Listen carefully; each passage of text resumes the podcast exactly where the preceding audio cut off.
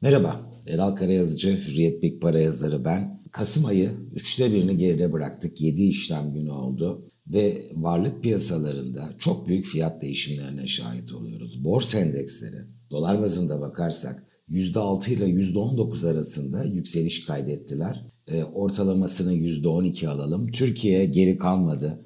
Ortalamanın biraz üzerinde %15 dolar bazında Bizim e, borsamızda da ilk 7 işlem gününde bir değer artışı var. Döviz tarafına baktığımız zaman doların dünya genelinde değer kaybettiğini görüyoruz. Bunun en önemli sebebi sıkça duyarsanız işte risk e, alma iştahı azalınca güvenli limanlara gittiler. İlgisi yoktur.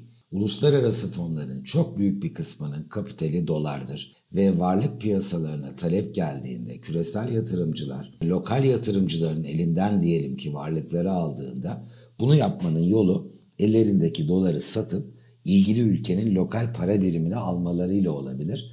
Bu nedenle de dolar zayıflar. Kasım'ın bu 7 e, işlem gününde ortalama %3 doların değer kaybı yaşadığını görüyoruz. Türkiye uzun bir süre negatif ayrışma yaşadı. Peş peşe birkaç ay bu devam etti. Ama şimdi lokal faktör değişiklikleriyle birlikte e, Türk lirasının da bu akımdan yararlandığını görüyoruz. %3 dolar ülkemizde de aşağıya gelmiş oldu. Peki ne olacak? Bu bu şekilde devam mı edecek? Açıkçası bu hızla bu şekilde devam edeceğini düşünmüyorum. Evet önümüzde birkaç ayrı vadeyle baktığımızda aslında pozitif bir dönem olduğunu düşünüyorum. Fakat bu kadar hızlı, bu kadar şiddetli, bu kadar kısa sürede e, varlık piyasalarının prim yapması kolay bir şey değil. Şunu kabul edebiliriz. Geride bıraktığımız 7 gün aslında önümüzdeki belki de 7 ayın bir fragmanı gibi ön gösterim tadında kabul ederim. Çünkü önümüzde birkaç tane ayrı pozitif faktör var. Nedir bunlar? İşte Amerika'da yeni bir yardım paketi gelecek. Belki 5 Ocak'ta Georgia'da demokratlar kazanırlarsa ikinci tur seçimi mavi dalga denen e, Amerikan Kongresi'nde iki kanadın birden e, Beyaz Saray'a oturacak olan demokratların hakimiyetine geçmesi söz konusu olabilir. E diyeceksiniz ne var bunda niye sevinelim? İşte bu kolay karar alınması ve ekonomiyi destekleyecek birkaç hamlenin peş peşe gelmesi adına da büyük bir avantaj olacak. Başka dün açıkçası borsa endekslerinde yukarı yönlü hareketi e, güçlü şekilde sağlayan e, şüphesiz aşı müjdesi oldu henüz resmi bir şey sayılmaz. Yani Batı kampı tarafından onaylanmış, izin verilmiş bir aşı değil. Fakat çok credible olan bir firmanın Pfizer'in yaptığı testlerde %90 başarı elde edilmesi piyasalarda büyük bir coşkuyu beraberinde getirdi. Muhtemelen biz bu ayın sonunda Pfizer'in e, gereken izinleri aldığı manşetiyle karşılaşacağız ki bunun da bir motivasyon sağlaması piyasalarda kuvvetle muhtemel. Başka neler var? Ana faktör şu.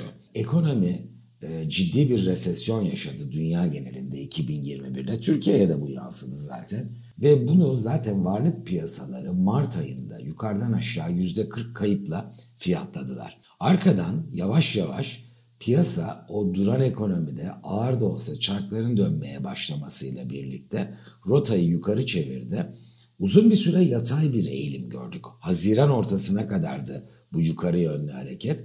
Haziran ortasından biz aslında Kasım başına kadar yatay diyebileceğimiz bir seyirle uluslararası piyasaların 2020 yılına e, geçirdiğini gördük. Fakat Kasım'ın bu ilk bölümünde gördüğümüz hareketin ben 2021 yılının en azından ilk yarısına da taşarak belki Mayıs sonuna Haziran'a kadar devam edecek şekilde artık 2021 yılında ikinci yarısında canlanacak ekonomilerin önceden fiyatlanışı olduğunu düşünüyorum. Çünkü güçlü bir ertelenen talep birikimi de oluştu dünya genelinde. Covid ekonomiyi e, etkileme kabiliyetini yitirdikçe, geri plana düşmeye başladıkça ekonomilerle de biz bu ertelenen talebin e, kuvvetli e, geri dönüşlerine şahit olacağız.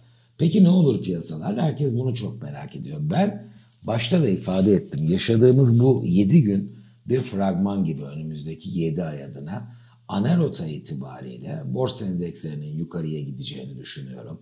Doların dünya genelinde zayıf kalacağını düşünüyorum. Türkiye'ye de bunun pekala yansımaları olabilir. Çünkü Türkiye doların belki de en pahalı olduğu ülkelerden bir tanesi. Bunun yabancı yatırımcılar nezdinde e, hele de böyle beyaz sayfa psikolojileri bir motivasyon sağlar yatırımcılar nezdinde. Fiyat da aşırı iskontoda olduğu için bir çekim sağlayabileceğini düşünüyorum. Altınla noktalayalım. Altın bu işe pek sevinmedi. E, haftalık bazda %3.7'lik bir kayba dolar bazında imza attı. TL de prim yaptığı için elbette bizim gram fiyat çok daha fazla düştü. Altının problemi Amerikan 10 yıllık tahvil faizleri liderliğinde dünya genelinde tahvil faizlerinin yükselmesi. Çünkü bu bir alternatif maliyet kavramı. Ara yukarı yönlü akımlar pekala yaşayabilir altında.